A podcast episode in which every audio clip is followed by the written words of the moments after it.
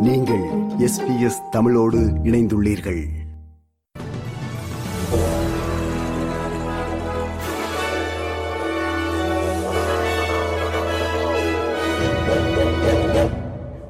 வணக்கம். இன்று அக்டோபர் மாதம் பதினெட்டாம் திகதி செவ்வாய்க்கிழமை ஆஸ்திரேலிய செய்திகள் வாசிப்பவர் ரேணுகா துரைசிங்கம்.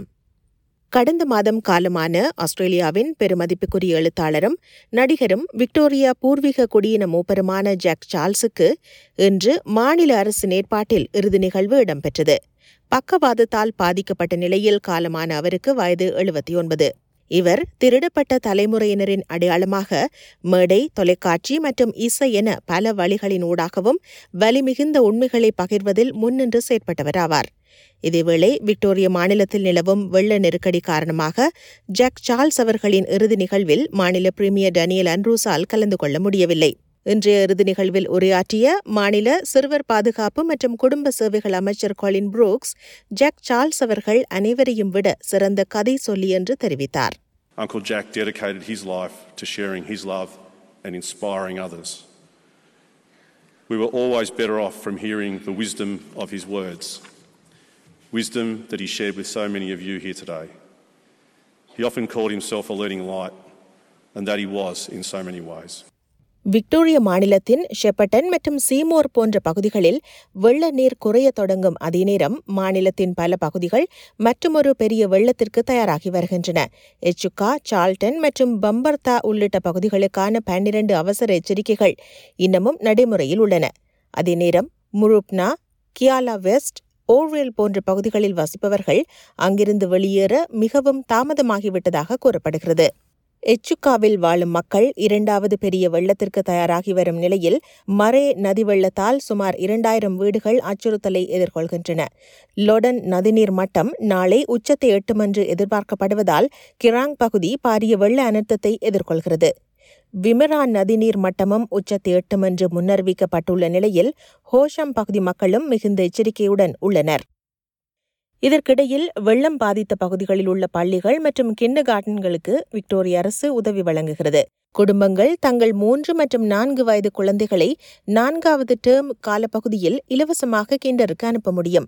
விசிஇ மாணவர்களும் சிறப்பு சலுகையை பெற உள்ளனர். பல மாணவர்களின் கல்விக்கு இடையூறு ஏற்பட்டுள்ளதால் அவர்கள் கடும் சிரமங்களை எதிர்கொள்வதாக விக்டோரிய பிரீமியர் டேனியல் அண்ட்ரூஸ் தெரிவித்தார் We've got a little bit of time to run, but obviously it's going to be incredibly difficult for students who can't be at home and they can't remote learn either because teachers are being flood affected as well. Um, schools have been flood affected, as I said before, more than 80 of them closed. மேற்கு ஜெருசலேமை இஸ்ரேலின் தலைநகராக அங்கீகரித்த முடிவை திரும்பப் பெறுவதாக ஆஸ்திரேலிய அரசு உறுதி செய்துள்ளது. முன்னாள் அமெரிக்க அதிபர் ட்ரம்ப் தலைமையிலான நிர்வாகம் அமெரிக்க தூதரகத்தை டெல் அவீவிலிருந்து மேற்கு ஜெருசலேமுக்கு மாற்றியதை தொடர்ந்து இரண்டாயிரத்தி பதினெட்டாம் ஆண்டில் மொரிசன் அரசு மேற்கு ஜெருசலேமை இஸ்ரேல் தலைநகராக அங்கீகரிக்கும் முடிவை எடுத்திருந்தது.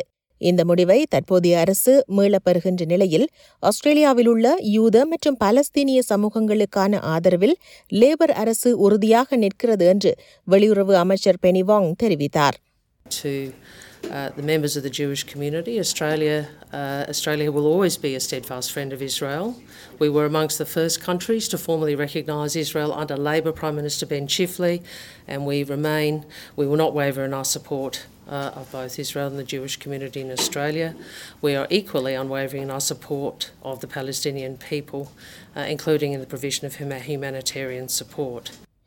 NDIS மாற்றுத்திறனாளிகளுக்கான தேசிய காப்பீட்டு திட்டம் மீதான மறு ஆய்வு அடுத்த ஆண்டு ஆரம்பமாகவிருந்த நிலையில் ஆஸ்திரேலிய அரசு இதனை முன்கூட்டியே ஆரம்பிக்கிறது இதேவேளை இந்த திட்டத்திற்கு முன்னாள் கூட்டணி அரசு வழங்கிய மதிப்பீட்டை விட அடுத்த நான்கு ஆண்டுகளில் கூடுதலாக எட்டு பில்லியன் டாலர்கள் தேவைப்படும் என என்டிஐஎஸ் அமைச்சர் பில் ஷார்டன் தெரிவித்துள்ளார் is that we will see, even between the March budget of this year and the uh, budget which Treasurer Chalmers will bring down next week, an increase in the NDIS projected costs over the next four years of $8.8 billion across the next four years from the budget numbers that the coalition government provided the nation in March. This is uh, very poor management of the scheme by the outgoing government.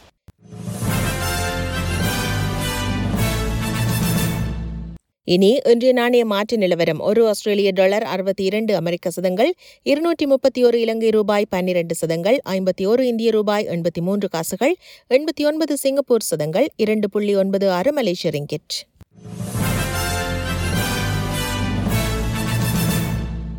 நிறைவாக நாளைய வானிலை முன் அறிவித்தல். Perth வெயில் முப்பது Celsius Adelaide மேகமூட்டமாக காணப்படும் இருபத்தி மூன்று செல்சியஸ் மெல்பர்ன் வெயில் இருபத்தி மூன்று செல்சியஸ் ஹோபார்ட் மேகமூட்டமாக காணப்படும் இருபத்தி ஒரு செல்சியஸ் கன்பரா வெயில் இருபத்தி நான்கு செல்சியஸ் சிட்னி வெயில் இருபத்தி நான்கு செல்சியஸ் பிரிஸ்பர்ன் மழை இருபத்தி மூன்று செல்சியஸ் டாவின் மழை முப்பத்தி நான்கு செல்சியஸ்.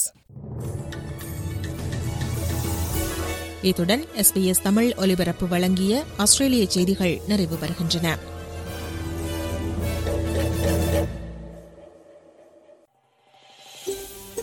இது போன்ற மேலும் பல நிகழ்ச்சிகளை கேட்க வேண்டுமா? Apple podcast Google podcast Spotify என்று பாட்காஸ்ட் கிடைக்கும் பல வழிகளில் நீங்கள் நிகழ்ச்சிகளை கேட்கலாம்.